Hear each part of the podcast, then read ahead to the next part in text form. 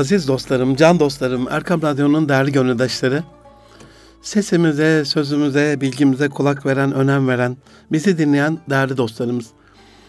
Hepinizi Erkam Radyo Çamlıca Külliyesi'nden sevgiyle, saygıyla, hürmetle, muhabbetle selamlıyorum. Hepinize hayırlı günler diliyorum efendim. Erkam Radyo'da Münir Arıkan'la Nitelik İnsan programı başlıyor. 2019'un 48. programında geçen haftadan kaldığımız Bizde Neden Olmaz serisinin ikinci bölümünü sizlere takdim edeceğim efendim. Bize ulaşmak isterseniz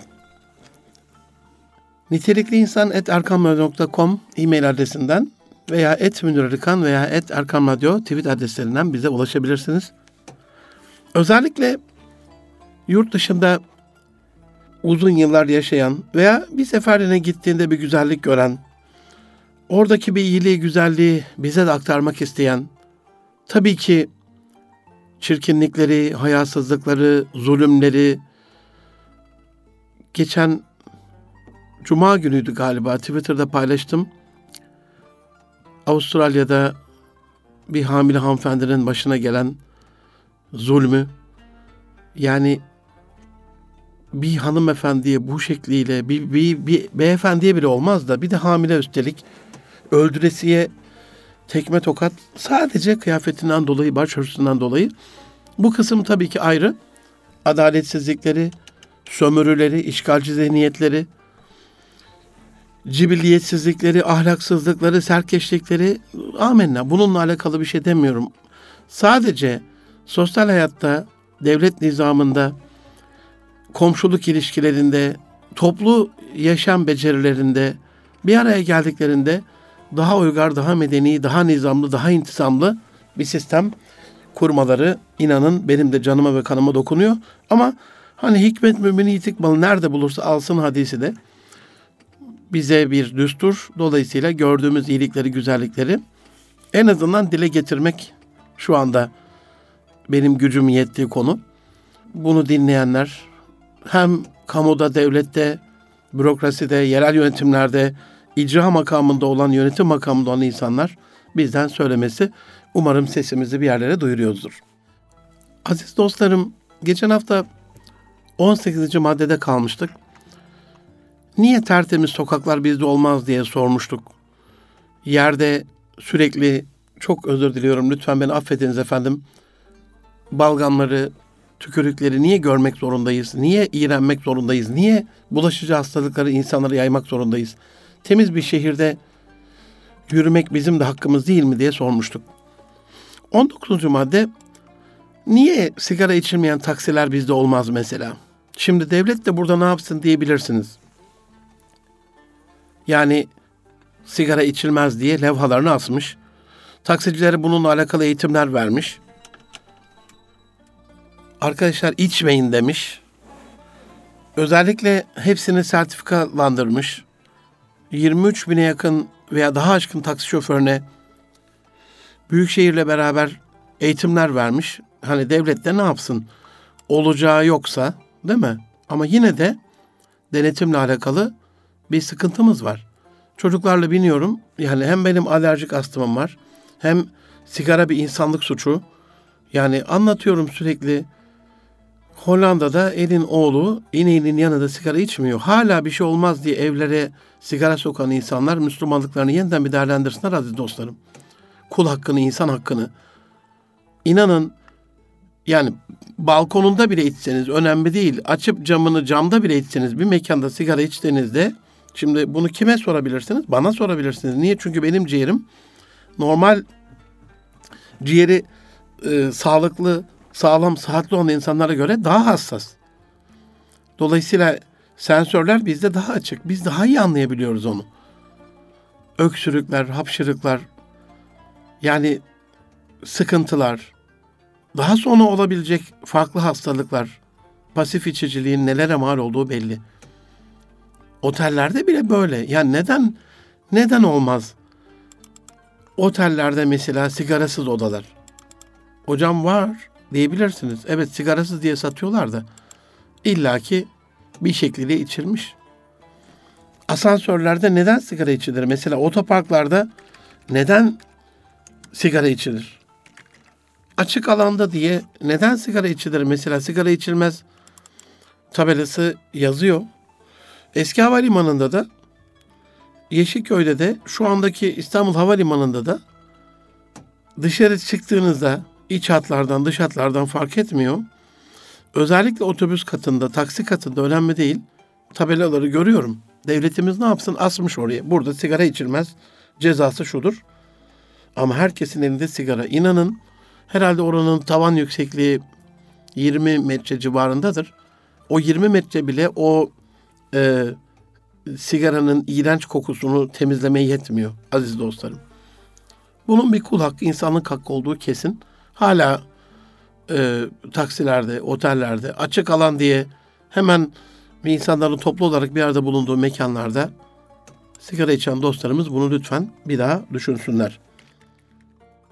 Can dostlarım, İstanbul'daysanız, büyük şehirlerdeyseniz, İzmir'de, Ankara'da, Antalya'da, Konya'da, Adana'da, Kayseri'de, Antep'te önemli değil. Bir taksiye bindiğinizde neden taksiciler sizi saygıyla, sevgiyle, hürmetle selamlayıp lep demeden leblebi anlayıp gideceğiniz yeri anlayıp sizi oraya götürmez.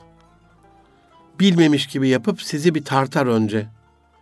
Yani iyi örnekleri tenzih ediyorum. Elbette vardır da. Hemen hemen hepsinde bugüne kadar bindiğim şöyle bir bakıyorum. Şimdi havalimanından eğer biniyorsanız yabancısınız. Öyle zannediyorlar. Söylediğiniz bir yer. İşte ora mı bura mı işte falan böyle bir şey. İşte nereden gidilir? Sen biliyor musun? En son tartamazsa seni. Hani yanlış yere girmeyeyim gibi soruyor. Ama asıl hani biraz daha farklı yerden götürebilir mi? Ne kadar kazanacaksınız ki kardeşim? Sonra o kul hakkı olarak kazandığınız 3-5 kuruş size yar olacak mı yani? Bir ara Christoph Daum diye bir teknik direktör vardı. Seminerlerde epey bir anlattım ben. Bir, bir galiba 10 yılı aşkın oldu yani. Bu adamcağızın kızı Türkiye'ye getirdi nişanlısını. Belki hani burada evlenecekler, belki öyle bir planları var. Önemli değil. İnanın internette bununla alakalı haberler var dostlarım. 50-60 lira tutacak şeyi 420 lira hesapla dolandırıp oradan buradan şuradan ne kadar şey yaptılarsa ondan sonra hem Alman medyasında bu haber oldu. Tabi kızcağız Türkiye'yi çok iyi biliyor babasıyla burada çünkü. Yeni gelen genç delikanlı yabancı. Ee, ikisi konuşurken bunlar nasıl olsa turist diye. Yani şimdi sakın taksicileri koruyarak hocam süper oluyor falan demeyin. En son basında çıkan itiraz edenleri nasıl dövdükleriyle alakalı hani sosyal medyada da çıktı da Allah'tan anlıyoruz ne durumda olduklarını. Neden mesela yakın mesafe müşteri bizde olmaz, kabul görmez, yorgunsunuzdur, hastasınızdır, yürüyemiyorsunuzdur, size böyle bir küfretmiş gibi bakarlar. Bazen reddederler, bazen olmaz derler. Hani ekmekleriyle oynamak istemiyorum. O kadar çok bilgi var ki bende bu konuyla alakalı. Şeref Oğuz abi Sabah gazetesinde bir haftadan beri yazıyor. İnternette sürekli paylaşıyor. Orada da birkaç tane ehli namus taksi şoförümüz yazmış. Şeref abi hepsi böyle değil. Sizi tenzih ederim diye. Ben taksilere eğitim verdiğim dönemde bir arkadaşım, taksici arkadaşım söylemişti. Çok sevdiğim dostlarım var. Telefonlarını bindiğim zaman almak istediğim, abi bir daha bir işimiz düşerse sizi çağıralım diye nezaketlerine saygı duyduğum insan, insanlar var. İhsan Akkor gibi, şu anda aklıma gelen Erol Aksoy gibi dostlarımız. Hani ilk, ilk onları hatırladım o isimleri. Ama bunun dışında böyle nezaketsiz, saygısız, sevgisiz, sevimsiz şeyler de çok fazla. Geçen havalimanından gelirken başıma geldi. Ee, şimdi üçüncü köprü yolundan geldiğinizde 20-25 lira fazla yazıyor Başakşehir'de. Ve e, ekstradan da yani şey parası ödemek zorundasınız, otoyol parası. Yan Arnavutköy yolundan geçerseniz onu ödemiyorsunuz. Mesafe olarak da birkaç kilometre belki daha kısa. Yani 20-30 lira fark ediyor o civarda yaklaşık olarak. Ben binerken söyledim. Arnavutköy'den geçeceğiz dedim. Tamam dedi. Bindik. Havalimanından çıkıyoruz. Baktım sola doğru gidiyor. Üçüncü köprü yolunu. Sağa döneceğiz dedim. Bildiğimi anladı. Ben dedi gitmem dedi o yoldan. Biraz kızdım. Tekrar döndü. Gecenin o yarısı havalimanına bıraktı beni. Oradaki polis arkadaşa söyledim önce. Dedim şikayet etmek istiyorum ama dedim. Neyse sonra sonra şey yaptım. E, Allah'a havale. Plakası şey bende mahfuz resmini çektim ama şu ana kadar da şikayet etmedim. Yani bu hareketi yapması 20 dakikamın mal olmasına yanarsın, saygısızlığına mı yanarsın? Burası İstanbul hani e, sana e, dağ başında bir yere mi git diyoruz. Gece yarısı zaten aldığın müşteri belli havalimanı e, bu kadar terbiyesizlik olur mu? Yani bilmiyorum. Neden mesela temiz taksiler bizde olmaz aziz dostlarım?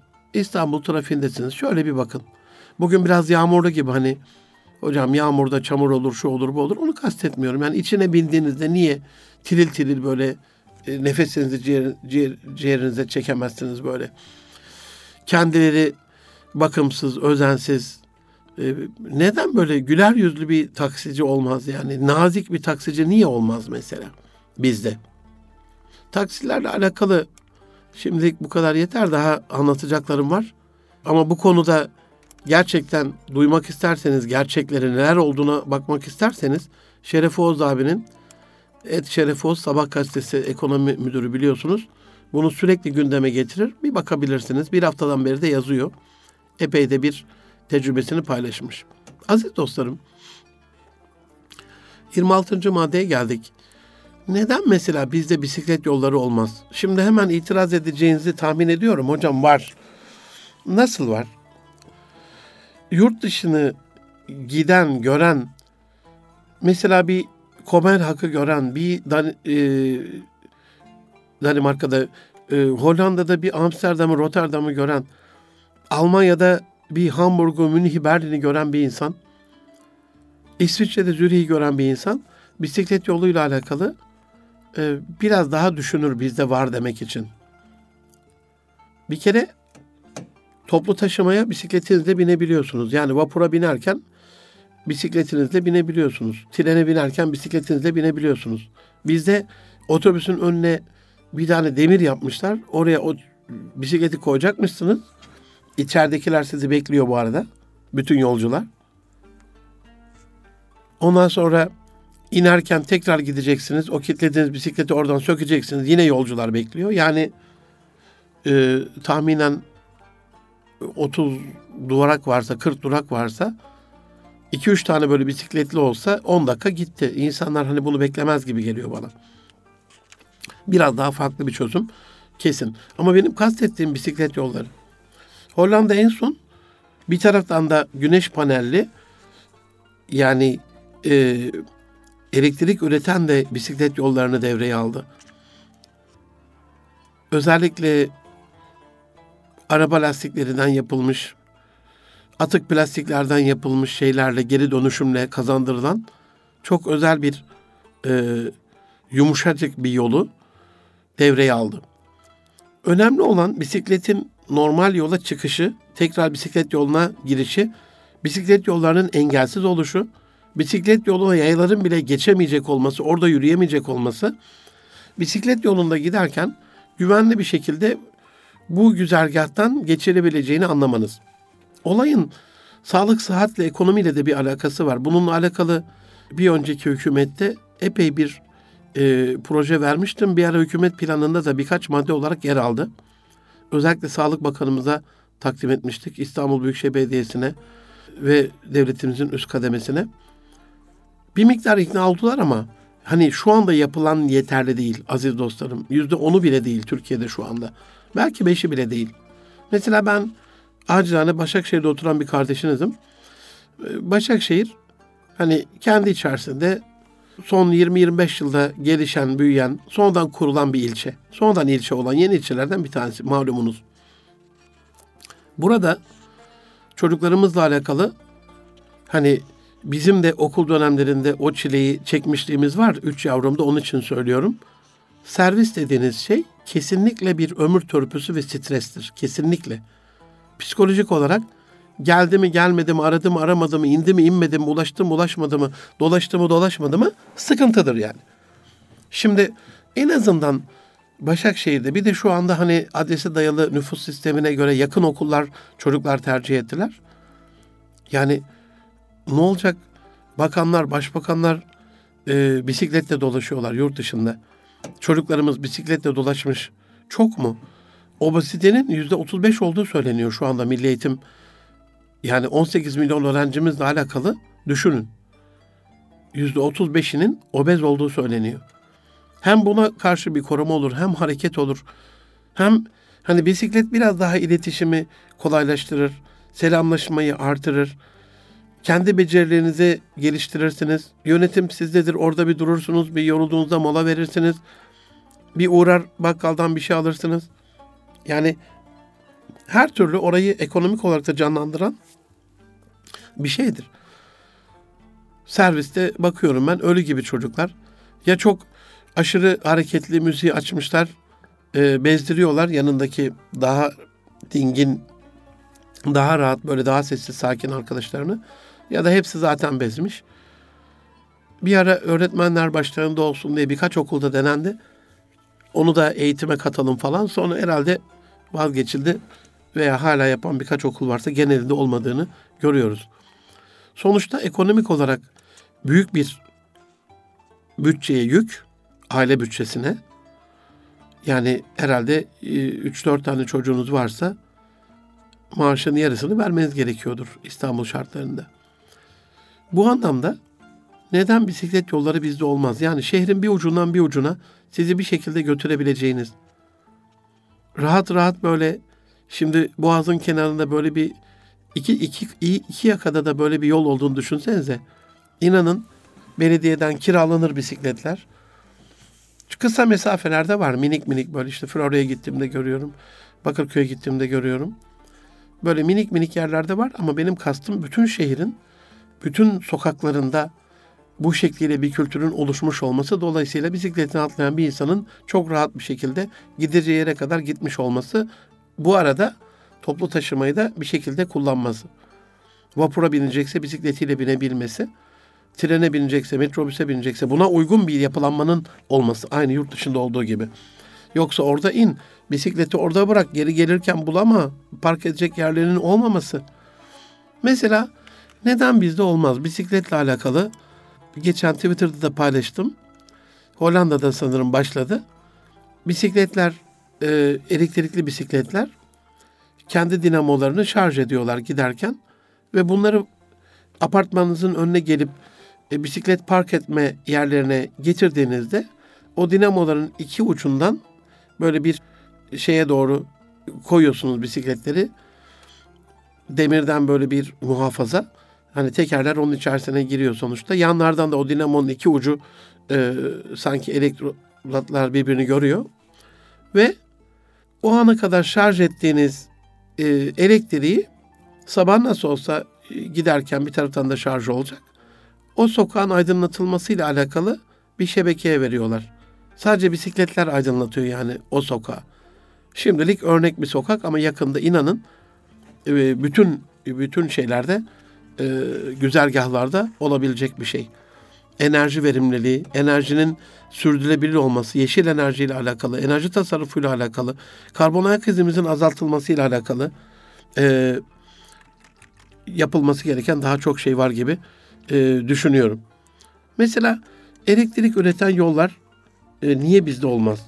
Ya da illa 20 sene sonra mı olmak zorunda? Mesela inanın yere basarken kaldırımda oradaki ayağınızın baskı şeyiyle e, elektrik üreten hani onu bir şey gibi düşünün, dinamo gibi düşünün.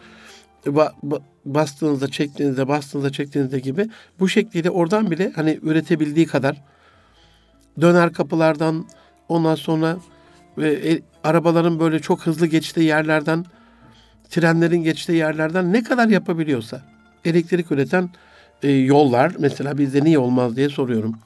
Dün paylaştım. Twitter'da aziz dostlarım. Hollanda'da başladı bu söylediğim şey. Belediye otobüs dur- duraklarının üstü yeşillendiriliyor hızla. O kadar çok ekolojik, o kadar güzel, o kadar green, yeşil, muhteşem bir şey ki. Yani e, belediye otobüs duraklarının üzeri bizde niye yeşillenmez? Niçin? Bununla alakalı bir abime de dün kulaklarını çınlatalım. Bekir Uğur abime bu İstanbul'da çiçek duraklarını yapan. Abi dedim hani en azından o senin duraklarda olabilir. Münir'cim o işi biz bıraktık dedi. Şu anda başka bir işe girmişler. Yani kim ilgileniyorsa hem çiçek duraklarında o gördüğünüz hani e, otobüs durağı gibi minik minik e, klimalı küçük hoş e, çiçekçiler var ya. Hem onların tavanlarında hem otobüs duraklarının bütün tavanlarında, yanlarında biraz daha yeşil bir hale getirebiliriz. E, bilimsel bir araştırma yapmışlar bu ne işe yarıyor diye.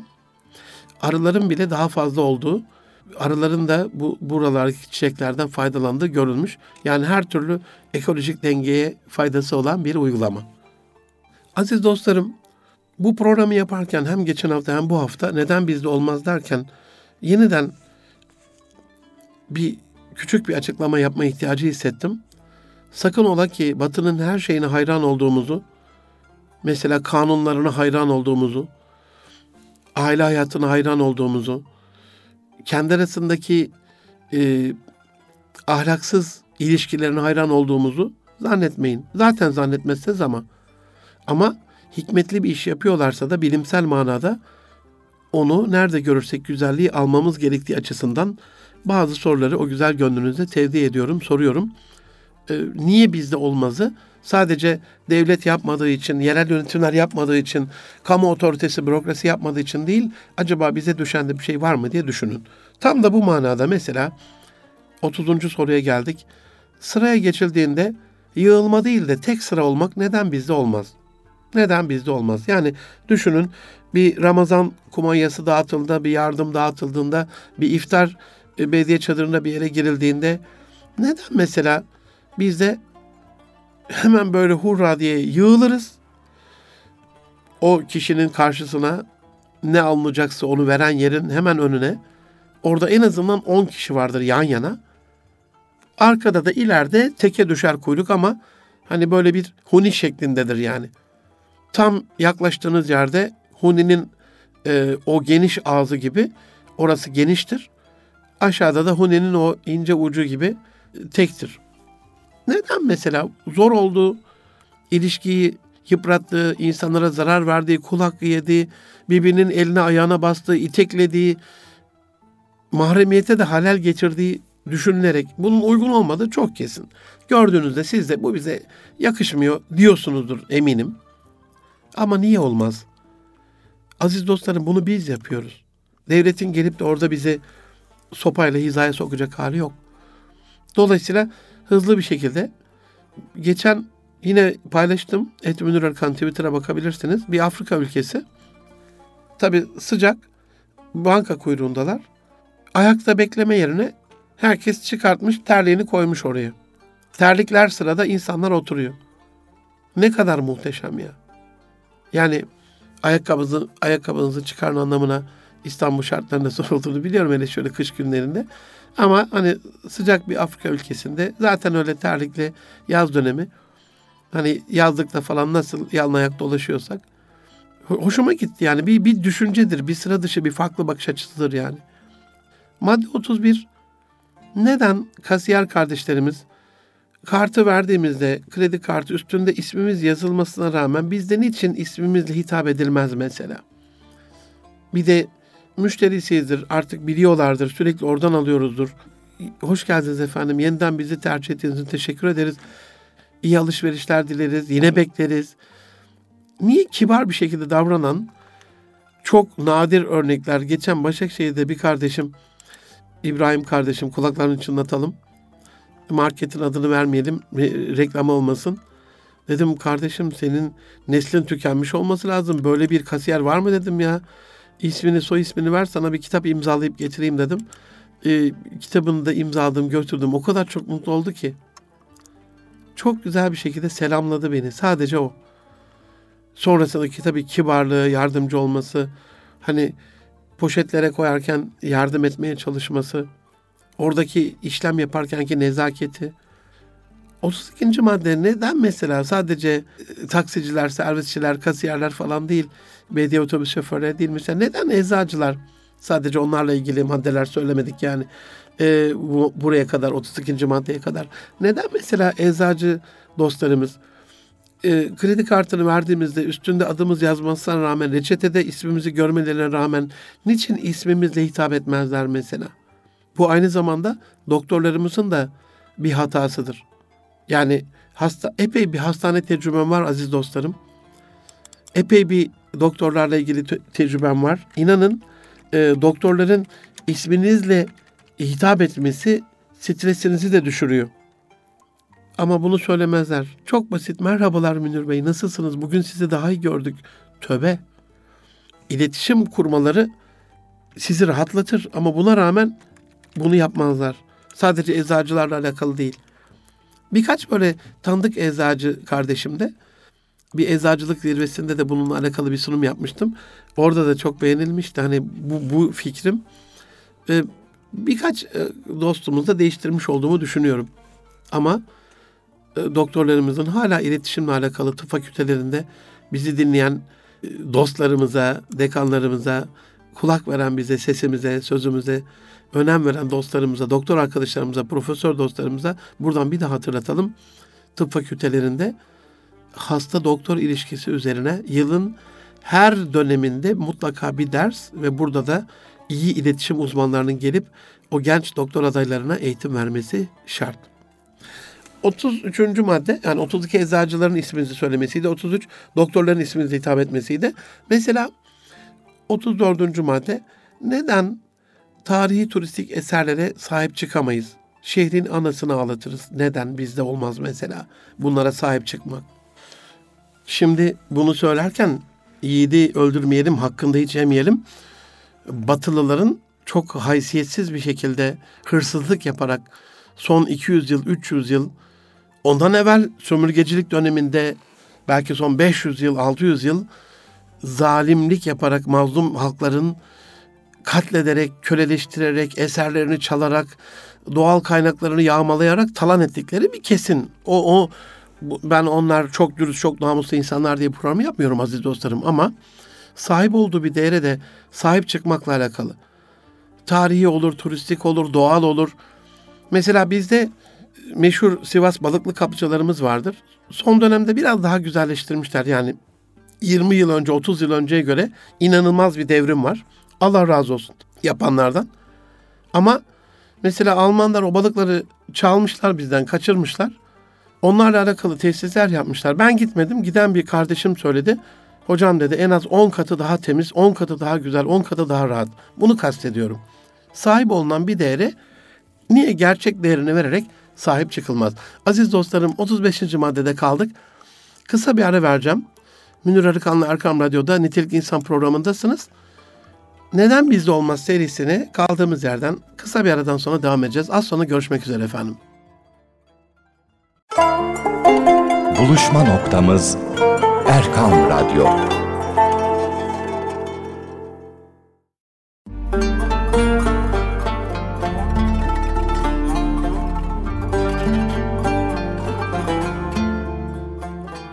Aziz dostlarım, can dostlarım, Erkam Radyo'nun değerli gönüldaşları, Münir Arıkan'la Nitik İnsan programının ikinci yarısında yeniden birlikteyiz kısa bir aradan sonra.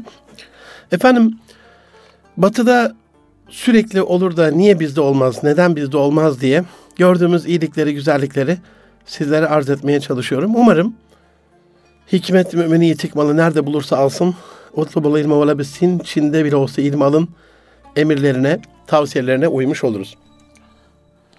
Aziz dostlar 35. maddede kalmıştık. Neden mesela gece kondusuz bir hayat olmaz bizde? Neden? En son gece kondu bir harita şirketinde çalışırken orada bir sunumda e, dinlemiştim. Avrupa'da en son gece kondu 1956 yılında yapılmış efendim. Şimdi İstanbul'un taşı toprağı gece kondu. Çok büyük bir kul hakkı olduğunu düşünüyorum. Çok büyük bir kul hakkı.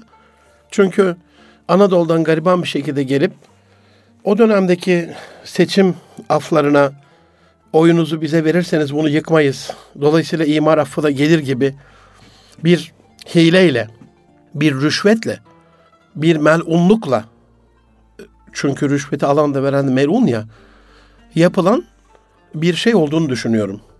Kul hakkı olduğunu düşünüyorum. Bir de şöyle mesela en büyük hak devlet hakkı yemekmiş. Çünkü bütün milletin hakkı var. Sonra vakıf hakkıymış. O vakfı vakfedenlerin ve ona gönül verenlerin hakkı var. Sonra kul hakkıymış. Yani böyle böyle geliyor. Hepsi önemli. Kul hakkı yani sadece kul hakkı basit anlamına söylemiyorum ama hani vakıfla ilgili değil, devletle ilgili değil. Onda bile Rabbimizin helalliğine, haramlığına karışmadığı, e, mahşerde helal ettirmek zorunda kaldığımız, affa uğramayan haklardan biri diye öğretilir bize hep. Dolayısıyla neden acaba e, bu şekliyle siyasilerimiz buna çanak tutarlar? Neden bu şekliyle şehrin yapılaşması, imarı güzel bir hale gelmez? Neden bizde batıdaki gibi uygun, çağdaş, medeni, uygar şehirler kuramayız? Altyapısı, üst yapısıyla ve gece konular bu yapıyı neden bozar? Sonra da yıkmak zorunda kalırız ya da yeniden rüşvet vermek zorunda kalırız. İşte size iki daire verelim, buradan çıkın. Beş daire verelim, bunu bize satın gibi. 36. madde 57 İslam ülkesinde neden kaliteli ürün ve hizmetler yoktur? Yani dün bir arkadaşım e, buradan da kulaklarını çınlatayım Ökeş abimin Gaziantep'ten Umre'de şeye de kaynağı da inerek bana bir zemzem doldurmuş. Güzel bir de pet şişede.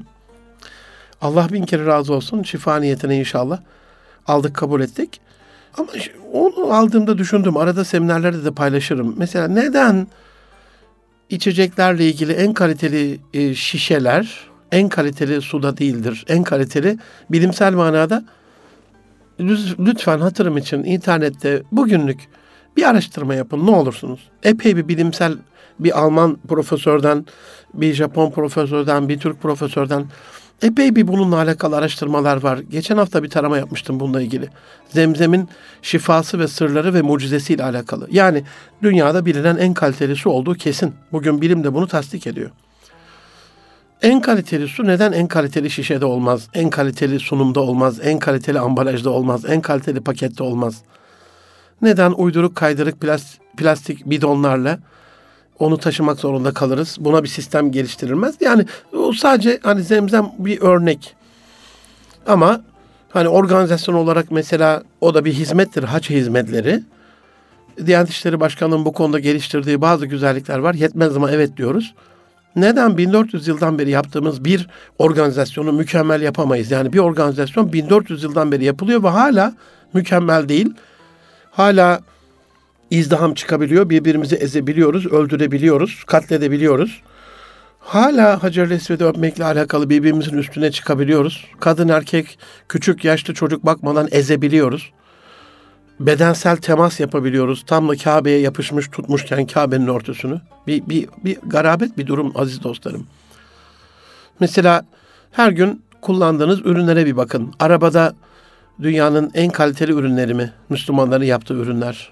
Birkaç ülke dışında zaten arabasını yapan Müslüman ülke de yok. O da bir başka handikap da.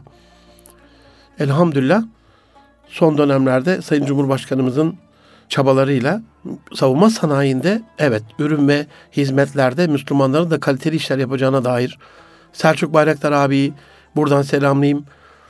Baykar'ın son dönemde yaptığı İHA'lar, SİHA'larla ilgili elhamdülillah. İsmail Demir abi, Temel Kotur abiyi buradan selamlayayım. Onların yönetiminde savunma sanayimiz gerçekten dünya çapında büyük başarılar. Demek ki oluyormuş.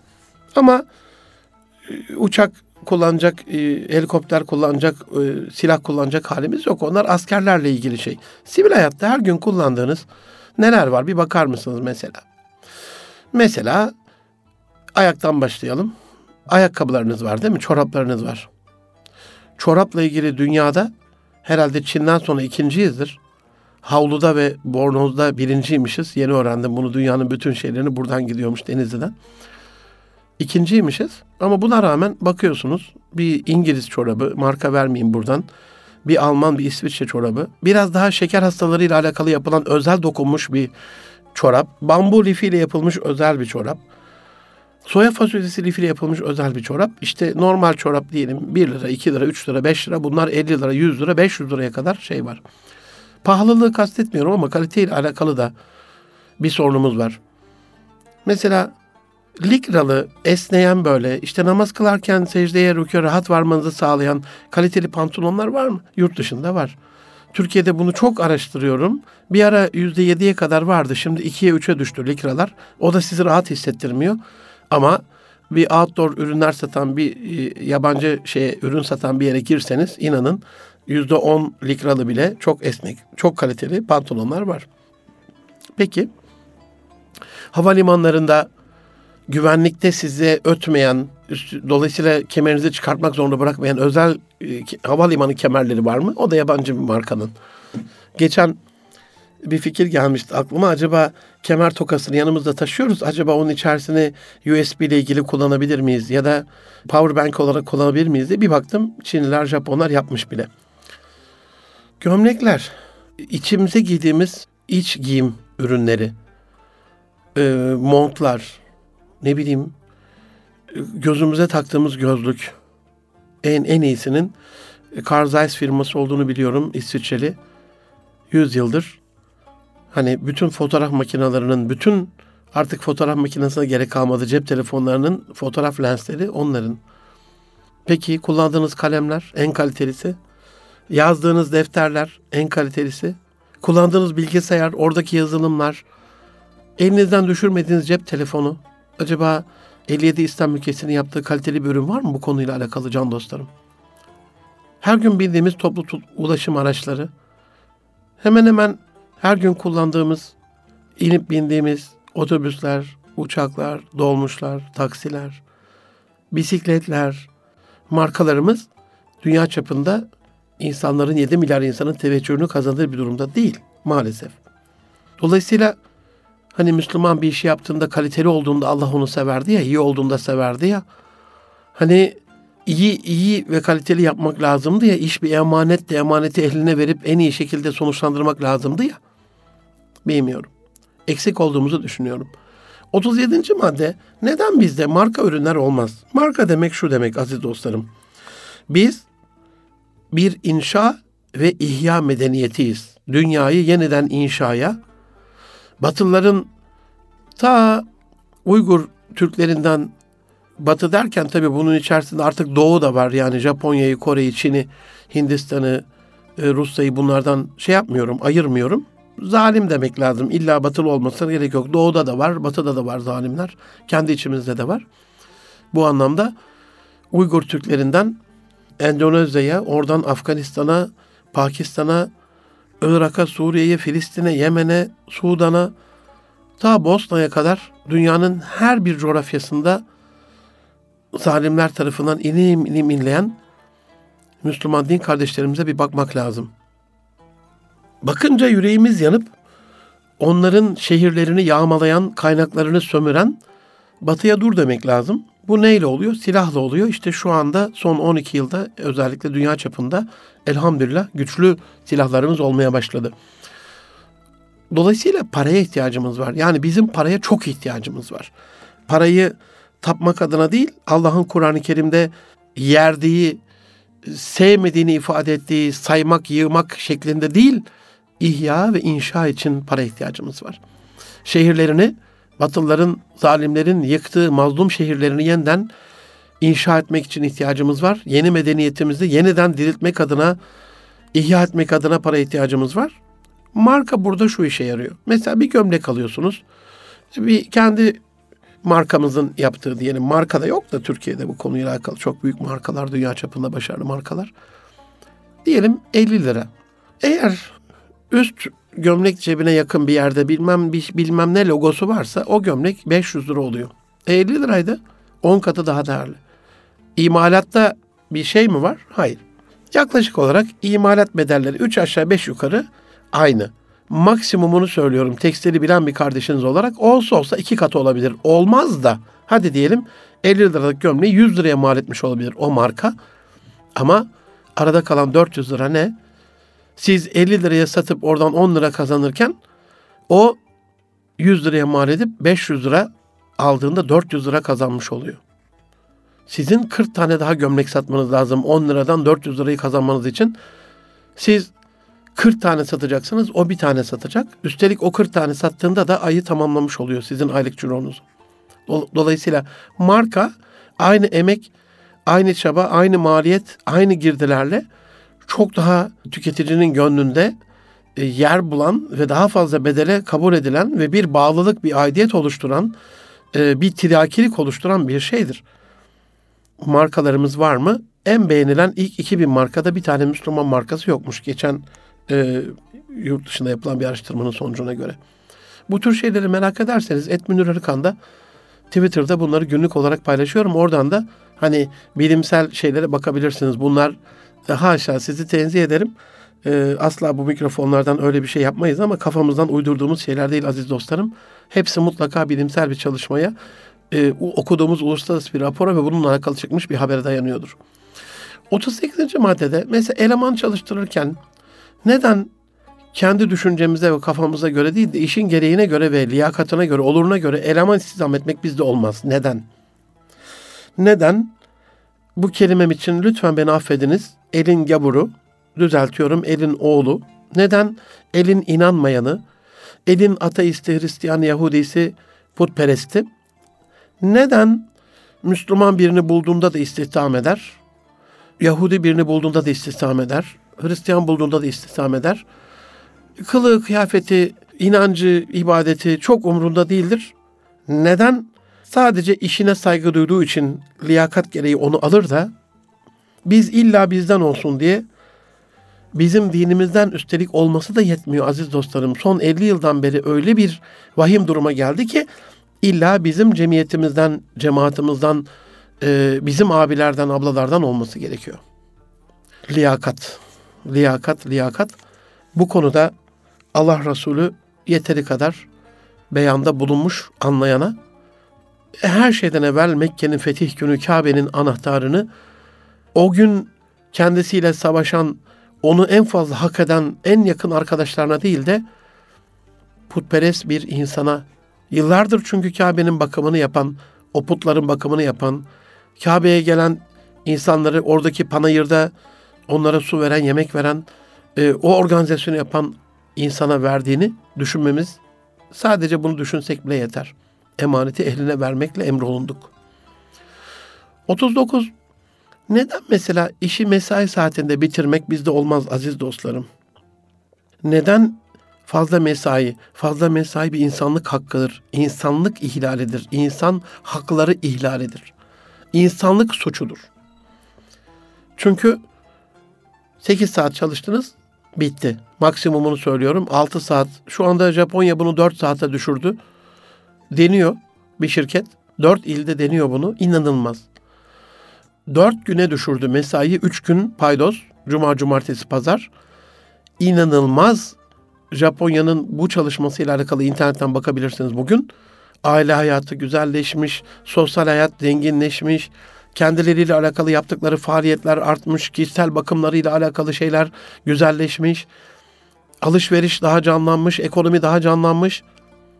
Yani neden haftada utanmasak yedi gün çalıştıracağız o işçi kardeşlerimizi? Neden hafta sonlarında alıp cumartesi de çağırıyoruz o işçi kardeşlerimizi? Bilmiyorum. Yani tam İslami anlamda düşündüğümüz zaman bir deveye bile affedersiniz çekeceğinden fazla yük yüklendiğinde buna itiraz eden Allah Resulü herhalde şu anda bu kadar sömürülen işçi kardeşlerini görseydi yapmayın bu bir insanlık suçudur derdi herhalde. Haşa onun adına konuşmak tabii ki mümkün değil ama sözlerinden, tavırlarından bunu anlıyoruz. Yani bir, bir hayvana bile fazla yükün yüklenmesinde itiraz eden, ona kötü davranılmasından insanları men eden bir peygamber, zerre kadar hak hukuk verilmeyen, insan yerine konmayan, yolda gördüğünde selamlaşılmayan, eli tutulmayan, eli sıkılmayan, oturulup yanında yemek yenmeyen, ah ah işçi kardeşlerimizi görseydi acaba ne derdi? Onlara yedinizden yiyin, giydinizden giydirin, alın teri kurumadan verin diyen Allah Resulü ne derdi bu duruma bilmiyorum. Fazla mesai insanlık suçudur çünkü yarından çalar aileden çalar. Çocuğunuza vereceğiniz annenize, babanıza, komşunuza, sosyal hayatınıza ve kendi kişisel e, çalışmalarınızla alakalı yapacağınız faaliyetlerden çalıntıdır. Yarından, gelecekten, amortismandan çalıntıdır. Mesai için kurumsal manada kararlaştırılmış ve biz bugün 6 saat çalışacağız. Biz bugün 8 saat çalışacağız. Yeterlidir. Buna göre organize olduğumuzda işi mükemmel yapabiliriz. Ama daha fazla kazanmak adına hocam fazla mesai işçi de daha fazla kazanıyor. ne kadar kazanıyor aziz dostlarım? İş hayatını en iyi bilen kardeşlerinizden bir tanesiyim. Kurumlara yönetim ve yönetici koçluğu yapıyorum. Executive coaching yapıyorum. Aile şirketlerine danışmanlık yapıyorum. Seminerler veriyorum, eğitim veriyorum. Bütün dünyayı karış karış Türkiye'yi dolaşıyorum. Biliyorum yani bu konuda e, ne olduğunu biliyorum. Bütün dünyada sermaye sermayedarın lehine artıyor, işçinin lehine değil. Yani bir miktar fazla mesai ödeniyor ama ölmeyecek kadar işte bir miktar. Gerçekten tam hakkı olan veriliyor mu? Mesela dense ki işverene senin ömrünü iki saat azaltacağız, dört saat azaltacağız. Bu dört saati günlük olarak kazanman için ne kadar ödersin? Herhalde 10 lira 20 lira ödemez değil mi? İşte bir insanın geleceğinden almak, yarınından 4 saate bugün kullanmanın bedeli öyle 3-5 kuruşla geçiştirecek bir şey değildir. Dolayısıyla Batı'da çok ulus, uluslararası başarılar sağlamış 300-500 milyar dolar cirosu olan şirketlere baktığınızda mesai saati bittiğinde yönetim kurulu başkanı bile o şirkete bir daha dönemez. Güvenlik vardır sadece. Sanayi casusluğu olabilir, endüstri casusluğu olabilir. İçeriden bir şey çalıyorsunuzdur olabilir. Önemli değil. Asla giremezsiniz. Bitmiştir yani. İçeride kimse kalmaz. Beşte bitiyordur, beşte biter. Altıda bitiyordur, altıda biter. Başarmak için illa uzun mesai saatleri içerisinde çalışmamız gerekmiyor aziz dostlarım. Daha etkin, daha verimli. Yani benim inancımı söylüyorum. Saat 8.30-9 gibi mesaiye başlayan bir insan 12-12.30'a kadar zaten etkili bir şekilde ancak maksimum söylüyorum 2 saat çalışıyordur. Öğleden sonra da işte 1.30-2'de başlıyordur. E, 4.30'a kadar zaten servisler geliyordu 5'te bilmem ne derken öğleden sonraki o zaman diliminde de maksimumunu söylüyorum etkili 2 saat çalışıyordur. 2 artı 2 4 saat. Dolayısıyla 4 saat konuşabilirsiniz. Kurum kurum çalışanlarınızla bir anket yapabilirsiniz. Mesela 7'de başlayalım. Gayet güzel.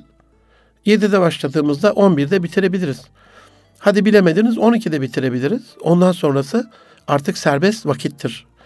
Çoluğumuza, çocuğumuza, annemize, babamıza. Hocam böyle bir şey çok devrim niteliğinde bir şey olmaz mı? Yani illa devrimleri Fransa'da işçi kardeşler mi yapacak? Fransız devriminden sonra, endüstri, endüstri devriminden sonra illa onlardan mı yayılacak? Biz de bir devrim yapalım. Üstelik insanlık hakkına, hukukuna en fazla riayet etmesi gereken biz Müslümanların bununla alakalı insan hakları ihlali yaptığımızda ortada.